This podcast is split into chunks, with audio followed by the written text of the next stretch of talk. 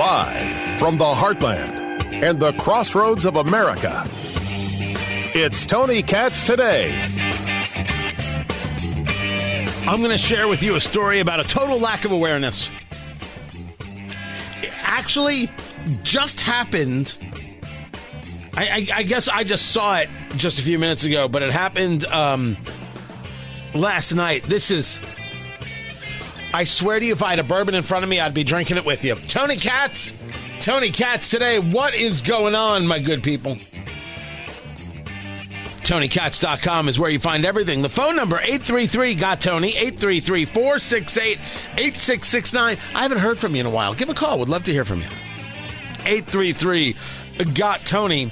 Somebody decided on Twitter that what they should do, the right thing to do, is get into a fight. Because, you know, Twitter fights make so much sense. But this person decided the thing to do would be to get into a fight with Chris Cuomo. Oh, God! I don't know why anybody would waste their time. I mean, I mean, you do you. You do you. So Chris Cuomo had puts out a, a video that he's unpacking the Don Lemon and Tucker Carlson firings on the latest episode of the Chris Cuomo Project. Now, I guess that's a podcast of his. Everybody's got a podcast. Makes sense to me. What has never made sense to me is why News Nation hired him. Maybe they figured, you know what? He's got a name. Maybe it'll bring some curiosity, and that curiosity can be turned into uh, um, some uh, some regular uh, users. Okay, I've done News Nation many many times uh, in in in the past. Um, but hiring him, I thought was odd. And then when he was doing somebody else's podcast and he called it embarrassing to be on News Nation, why did you keep him? You insult everybody else who works there by claiming it's embarrassing to be there? Sean Compton should have fired him.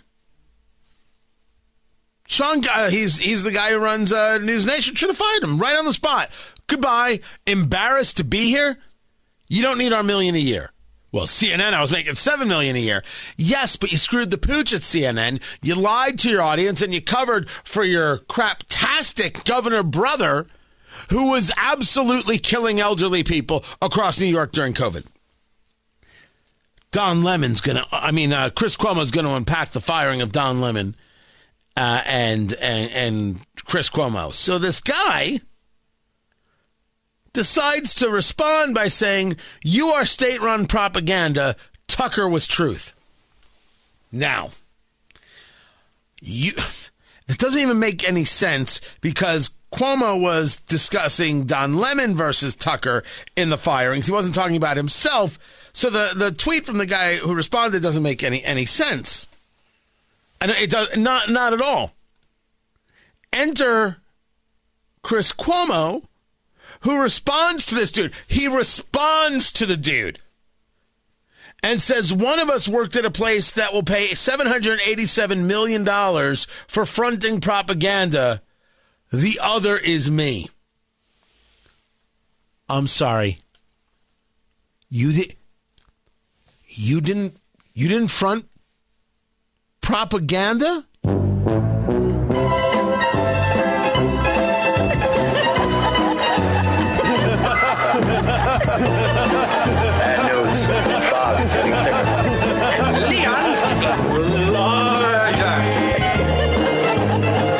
Are you insane?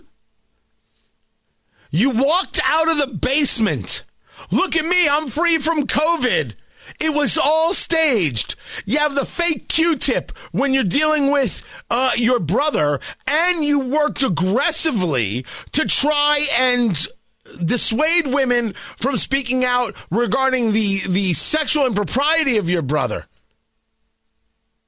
All while claiming he's a great guy. Are you nuts? This is your response?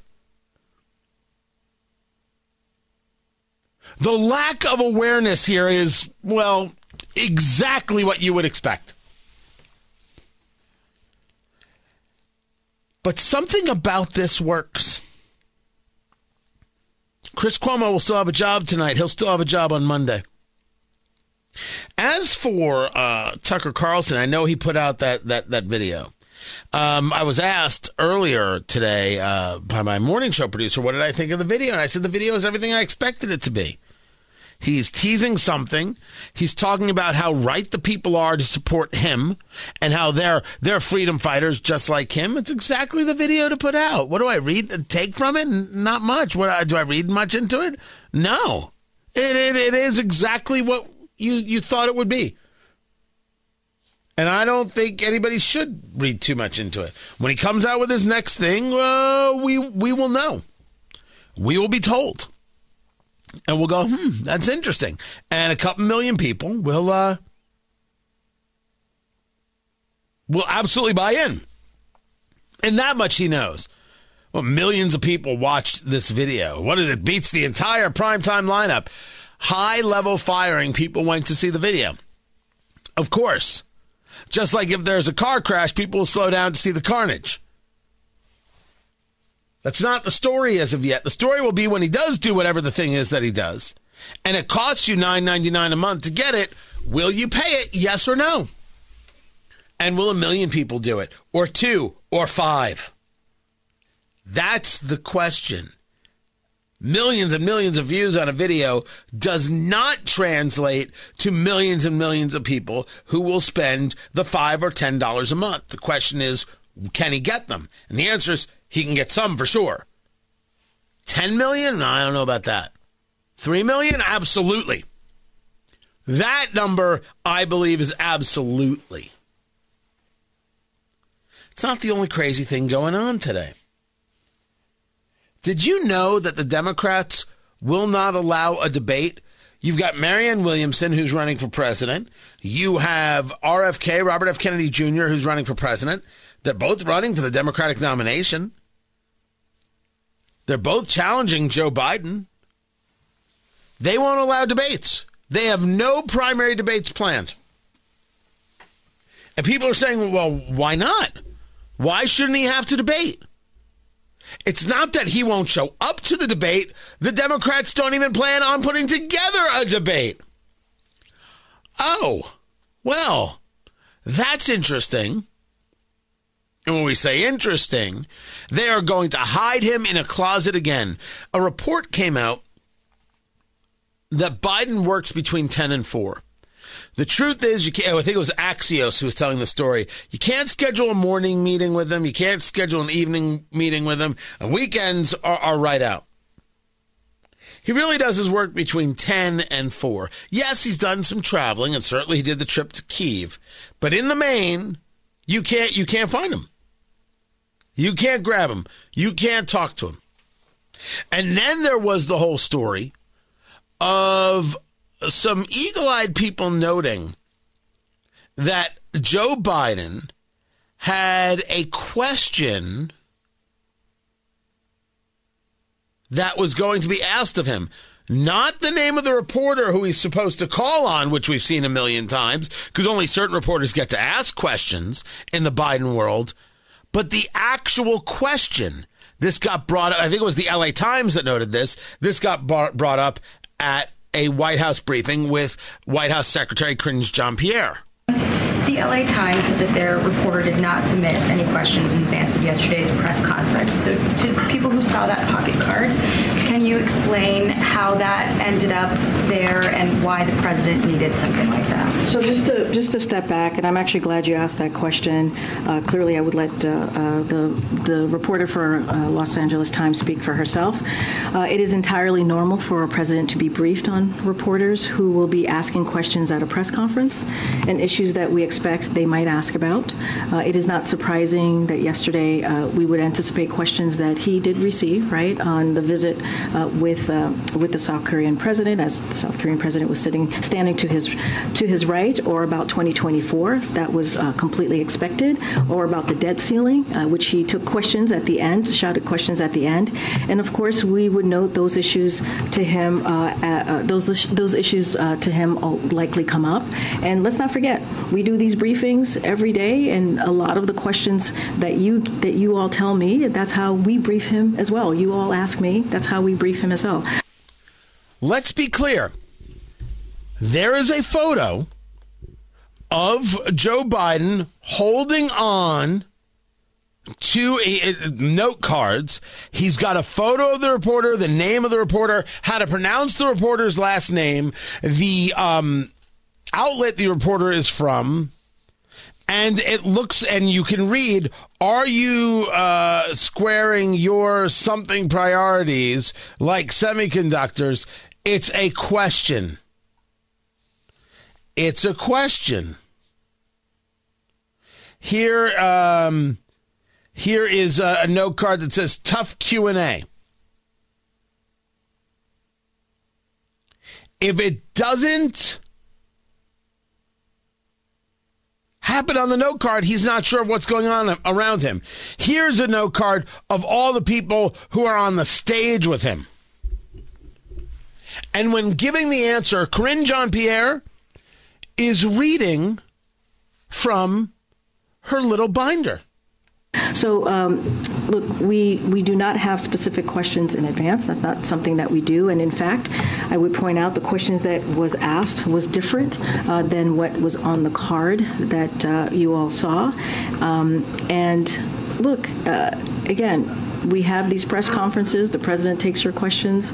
Uh, we always, our job is to get a sense of uh, what you all want to ask him. That is our job here, to get a sense of what's uh, the, the, the, news of the day. That's not their job.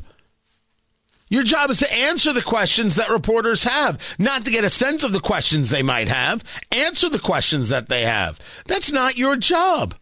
And no, he doesn't take questions. He takes shouted questions. They're getting thrown out of the room every four seconds. But this is the fault of the White House press corps that has accepted this level of abuse from Joe Biden over and over and over again. Then again, a lot of Americans have accepted the abuse, like, for example, from Secretary of Homeland Security Alejandro Mayorkas. Let me be clear our border is not open and will not be open after May 11th. Not true.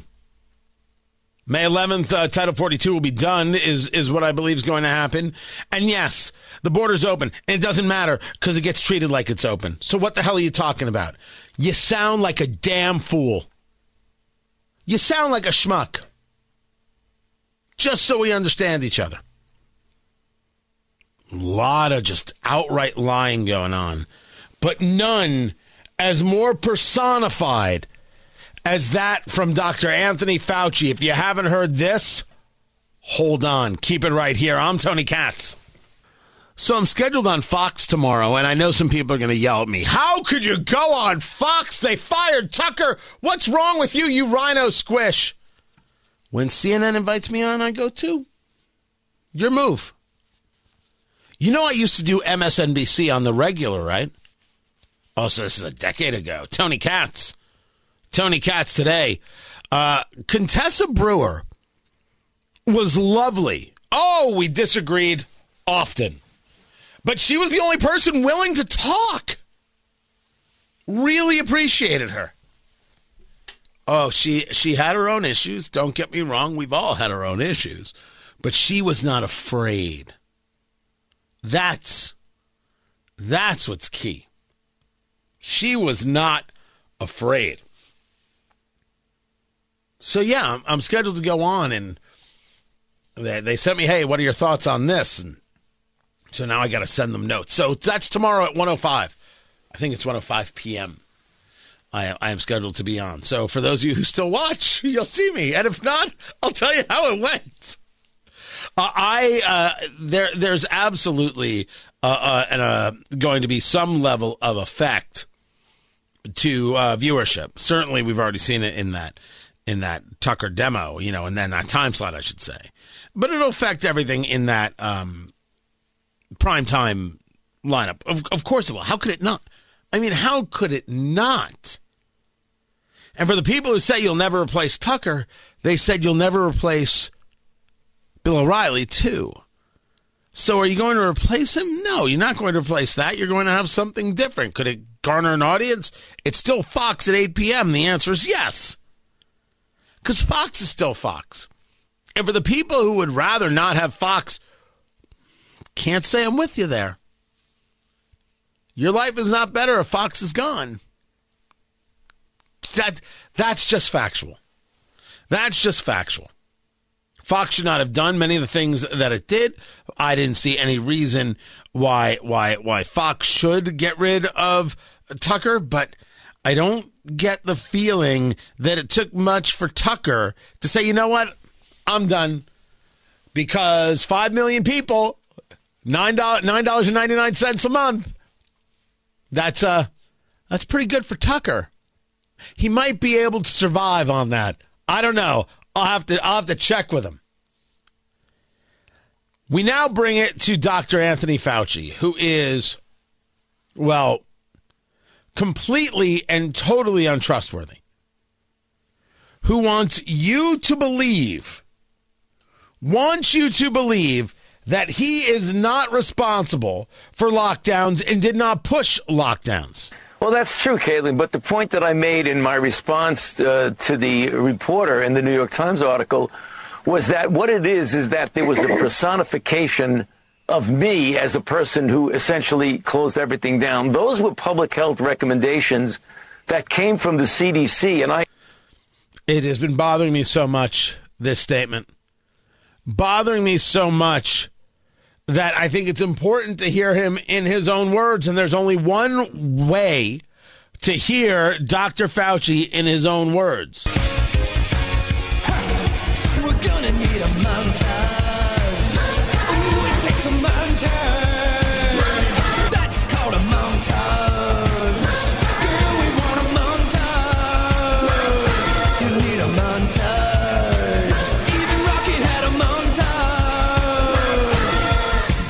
So this starts with uh, Fauci on with Neil Cavuto. And uh, the, the music was not put in by me. I think this was put in by Tom over at Grabien. And uh, it's just precious. Do you regret particularly the last one, the shutdown, the sweeping shutdown that some Yeah. said made things worse? No, I, I, I don't, uh, Neil. And in fact, I think we need to make sure that your listeners understand I didn't shut down anything. I recommended to the president that we shut the country down. And the only way to do that is by draconian means of essentially shutting down a country. We know that we can do that if we shut down. Well, I think one of the things you really need to do, to the extent that you can shut down temporarily the country, I think is important. Well, if I knew at the time that shutting down would have such a dramatic effect on controlling the spread, obviously we would have shut down earlier.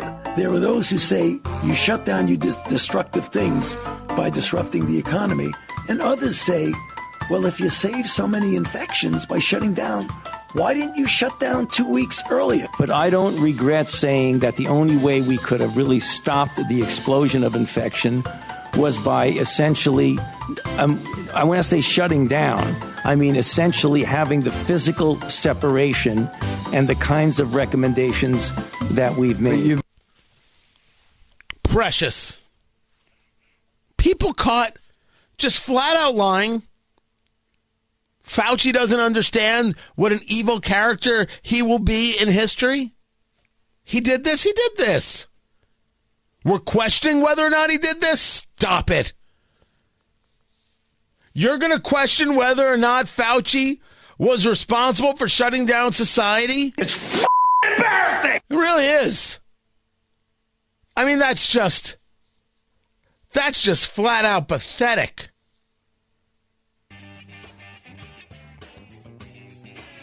I this guy, the hubris. Meanwhile, I was at the southern border. And while there's still a lot to gather and I need to make more trips because there's so much I I learned that I don't know. And by the way, no one is giving the full story. One of those conversations is a humanitarian one. Let me start that breakdown and what I mean. Let me tell you a story that's coming up. I'm Tony Katz. Uh, uh. In discussing the border, the southern border specifically, There is this humanitarian conversation that keeps coming up over and over and again and again and again. And even while I was there for a short visit, this was the Rio Grande Valley sector, McAllen, Texas, is where I was. Tony Katz, Tony Katz today. Good to be with you. People were discussing the fact that 75% of their time is on the humanitarian issues. If that's true, 75% of the time a Border Patrol is spent on humanitarian issues. Uh, that means only 25% is focused on apprehension. But I think there, there needs to be a better definition and understanding of what in the world the humanitarian issues are. We know some of them. We know these basics. We know that people are brought over the border in some of the most horrific conditions possible. They're kept in these homes, these, these one room places, waiting for their transport there's no air conditioning. There's barely a bathroom. There's barely any food. There's barely any water. The conditions are beyond horrific. Beyond horrific. So there's a lot of health issues, and then people are discarded. Literally, human beings just left to die after being ill or being raped or whatever the case may be. And think of how just glibly I just said that. I'm not trying to be. I'm. It's just that you you the, the, the, horror is beyond is beyond the comprehension. That human beings can treat other human beings in this way and we should be uh, clear this is what's happening from the cartels. And the cartels is so much of this story. And actually it's going to take its its time in in being told by me because there's a couple things I want to understand before I really start getting into some some theory about that. I want to stick to this humanitarian side because I believe that there are there are some some real real problems in this argument and what I saw. So let me give you a little bit of, of what I saw because one of the places that I went to was uh, uh, Catholic Charities. So understand that Border Patrol is set up for the apprehension side. It's not set up for what happens when there's such a backlog to uh, the asylum system because remember everybody's lying. Everybody is lying. Everybody claims asylum because they're taught to claim asylum. The NGOs, the non governmental organizations that believe in the, the, the, destruction of the United States, for what other reason would they teach people to lie and claim asylum? Claim asylum, the system's so backlogged, it'll be three to five years before you see a judge, and you get to live in the United States. Ain't that great? Oh yeah, and they'll help you here and oh they'll support you there. Oh, and we demand services for this group and and you hear all that screaming and yelling. Of course, it's a destructive force. We're not discussing the fact that there are real lives at stake here. We're discussing the honesty that it is absolutely a destructive force and destructive of the United States. It is, whether it's Cloward Piven and you want to discuss uh, overwhelming the systems from the inside so they're forced to change. We cannot survive this way. It's not that, that, that America is weak. That's where I think there's a big problem. And, and one of the things that kind of proved to me that that's a mistake, it's not that America's weak. It's that the system can only do what the system does. And if you want to blow up that system, you want to change what America is. Therefore, you're doing it purposefully. The strength has to be looking at the people who want to do that and saying no. You're not going to be able to claim asylum. You are an economic migrant. You want to be here for the money. Well, that's great and wonderful and good. We've got systems for that. It is not coming in illegally. It is not claiming asylum. The answer is no. We should also note that there are people who come in legally who also claim asylum, but we're, we're I don't want to, uh, you know, confuse the subject too much. These are not asylum seekers. These are economic migrants. And the people screaming asylum, asylum, asylum at every second of every day, especially on the U.S. side, whether they be members of Congress in the squad or others, they are guilty of trying to destroy America from within. They're just wrong. Now, that's a hard thing to say in this subject. They're just wrong, but there is such a thing as just wrong. You don't solve the immigration conversation, specifically the illegal immigration conversation by saying break the U.S. system. That's an irrational argument. But you don't pretend that some things aren't happening. This brings us back to the humanitarian subject. There I am, Catholic Charities. And yes, indeed, I saw fully grown Chinese nationals who were in the United States looking for a place to stay. Now, this, uh, where I was, this Catholic Charities doesn't take uh, single men, it takes families. That's what they do. So this was not a place for them. But as I, I described, the number of Chinese nationals coming across the border is a huge number. The number is massive, especially right there in in McAllen. In McAllen, Texas, the number of uh, Chinese nationals 2,104 this year alone. That's how many they have stopped. 2,104 Chinese nationals. So we're clear, those are not humanitarian. No one's getting here from China on their own. There are plenty of people who need help in China on a humanitarian uh, side. And if we were going to be humanitarians, maybe we should have stopped the Chinese from destroying the Hong Kongers. That could have been nice. That would have been nice. We didn't do it. So, yes, I did see them there. But we went inside and we got a, a tour, and, and I'll tell you, um, it, it felt awful. Didn't feel awful being there. It felt awful kind of being this this tourist of what these people are dealing with. The the the facility wasn't full. The facility had a few hundred people in it. There have been times where they've had 1200 uh, people in in the facility. And you walk in and there's people in in chairs and there's there's families. And there are kids and there are infants and they're 5-year-olds and they're 3-year-olds and they're 14-year-olds. And then you walk through another area where people are sleeping on the floor. And then you walk into like a cafeteria area where there are four meals a day served. Four meals a day. This is done through private charity, although there is some government grant assistance. Again, if Border Patrol is giving uh, grants to groups like this, it's because Border Patrol can't do some of these things that are needed. And if you argue, well, Tony, they're not needed, tell the charity that because these are these are Catholics, these are Christians engaged in this work because as they see it, they have to take care of their fellow man. So let's not go after this group. They're doing exactly what we would expect Americans to do. And while many of the people I was with, I was with this, this large group of people, uh, saw this as heartbreaking, I actually saw it as beautiful. Just beautiful that people thought we have to we have to help people in need. That's our job. We're not going to worry about the politics of it. We're going to take care of the people who need the help. And that 3-year-old needs a shower needs to be fed and that's the end of the ball game and it is indeed incredible to witness. But you take a look at all these people and you ask yourself how did they get here now, I bring this up in a conversation in the humanitarian. I'm going to get to a, a, a point that I don't think most people are prepared for uh, in, in, in this. I saw this woman and I and I, I, would not talk to her. Some people were talking to people. I just I just felt that gratuitous. I wanted to observe. I'll get to a conversational conversation maybe another time, maybe.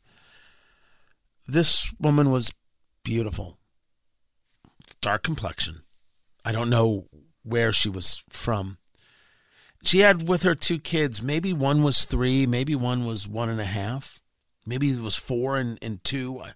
For, forgive me, I'm, I'm close. And she had come up to me to ask me if I spoke Spanish. And I said no, and I actually handed her off to former Congresswoman uh, Mayra Flores, who was who was with us and you can see her eyes and they're welling up and she's trying to compose she's trying to get a thought out and she's hearing information. She's she's 23 if she's a day. If if she was living in the United States she'd be just out of college.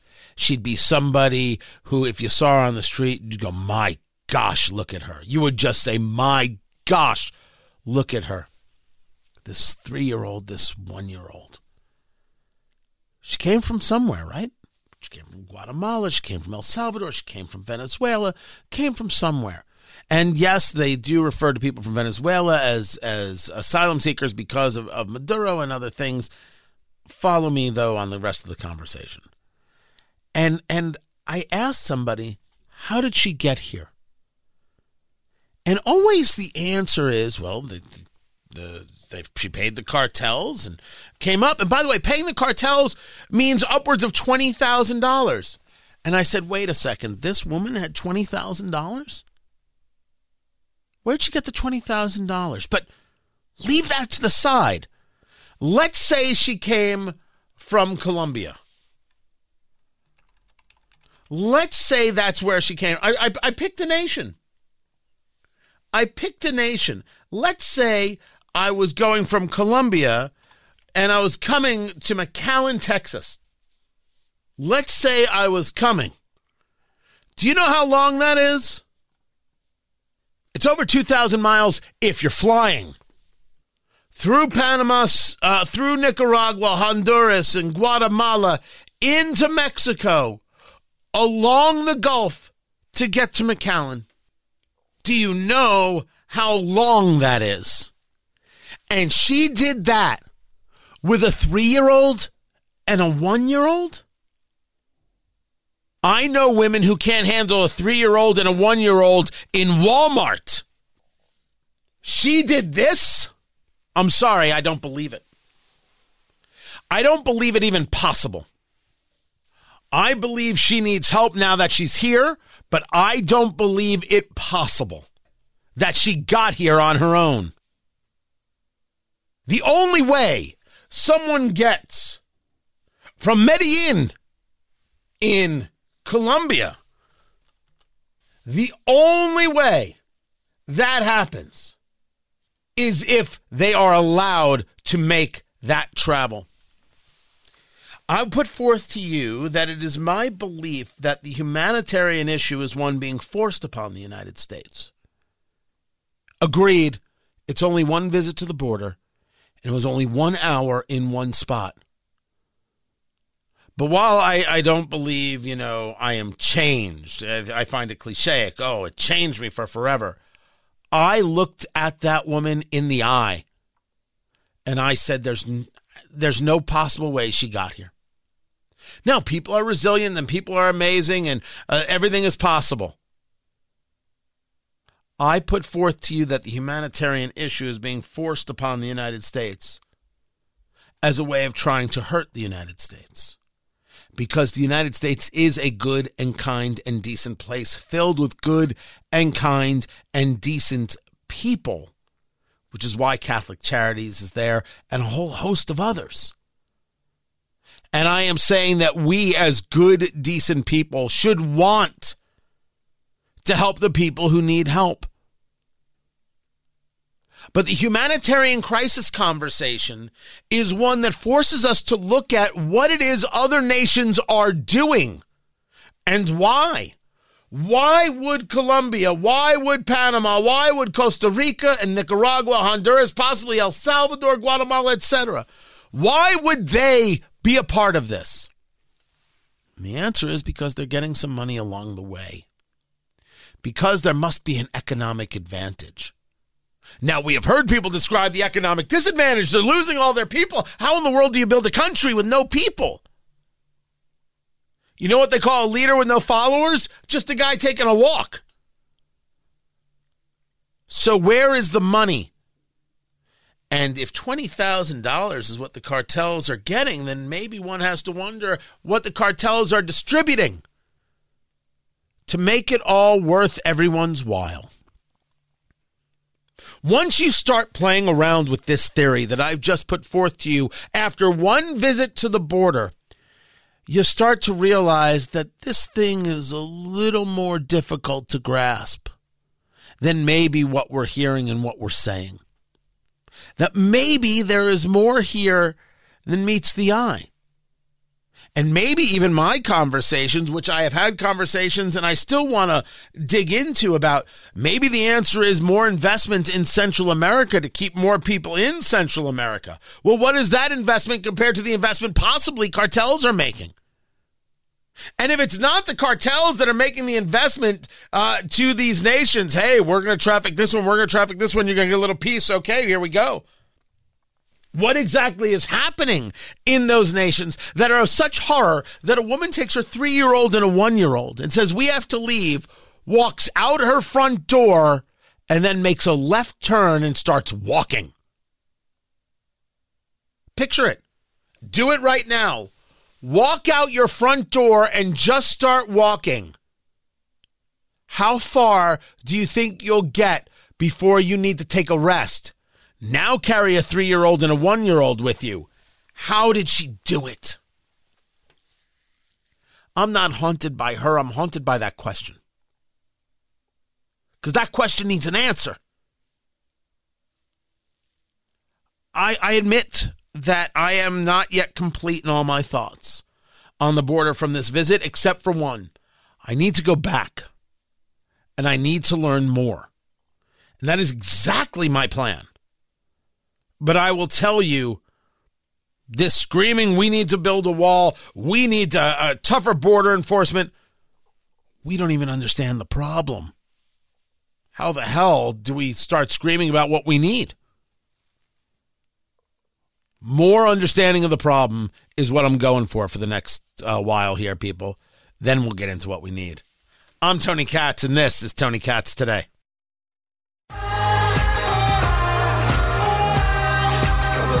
Donald Trump running for president in New Hampshire, and he's got a major announcement. I will be retiring the name Crooked from Hillary Clinton and her moniker. And I'm going to give her a new name. I don't know, like maybe Lovely Hillary or Beautiful Hillary. But I'm going to retire the name Crooked so that we can use the name for Joe Biden because he'll be known from now on as Crooked Joe Biden.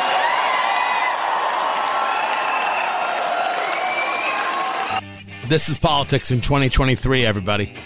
Hey, Tony, why do you enjoy bourbon so much? I don't know. No real reason. Get ready for a slugfest. We're not just talking about Trump. Joe Biden has already told you that it's going to be a nasty, nasty election. Unity my butt. It's just going to be gross. Keep it here. This is Tony Katz today. Find everything at tonykatz.com.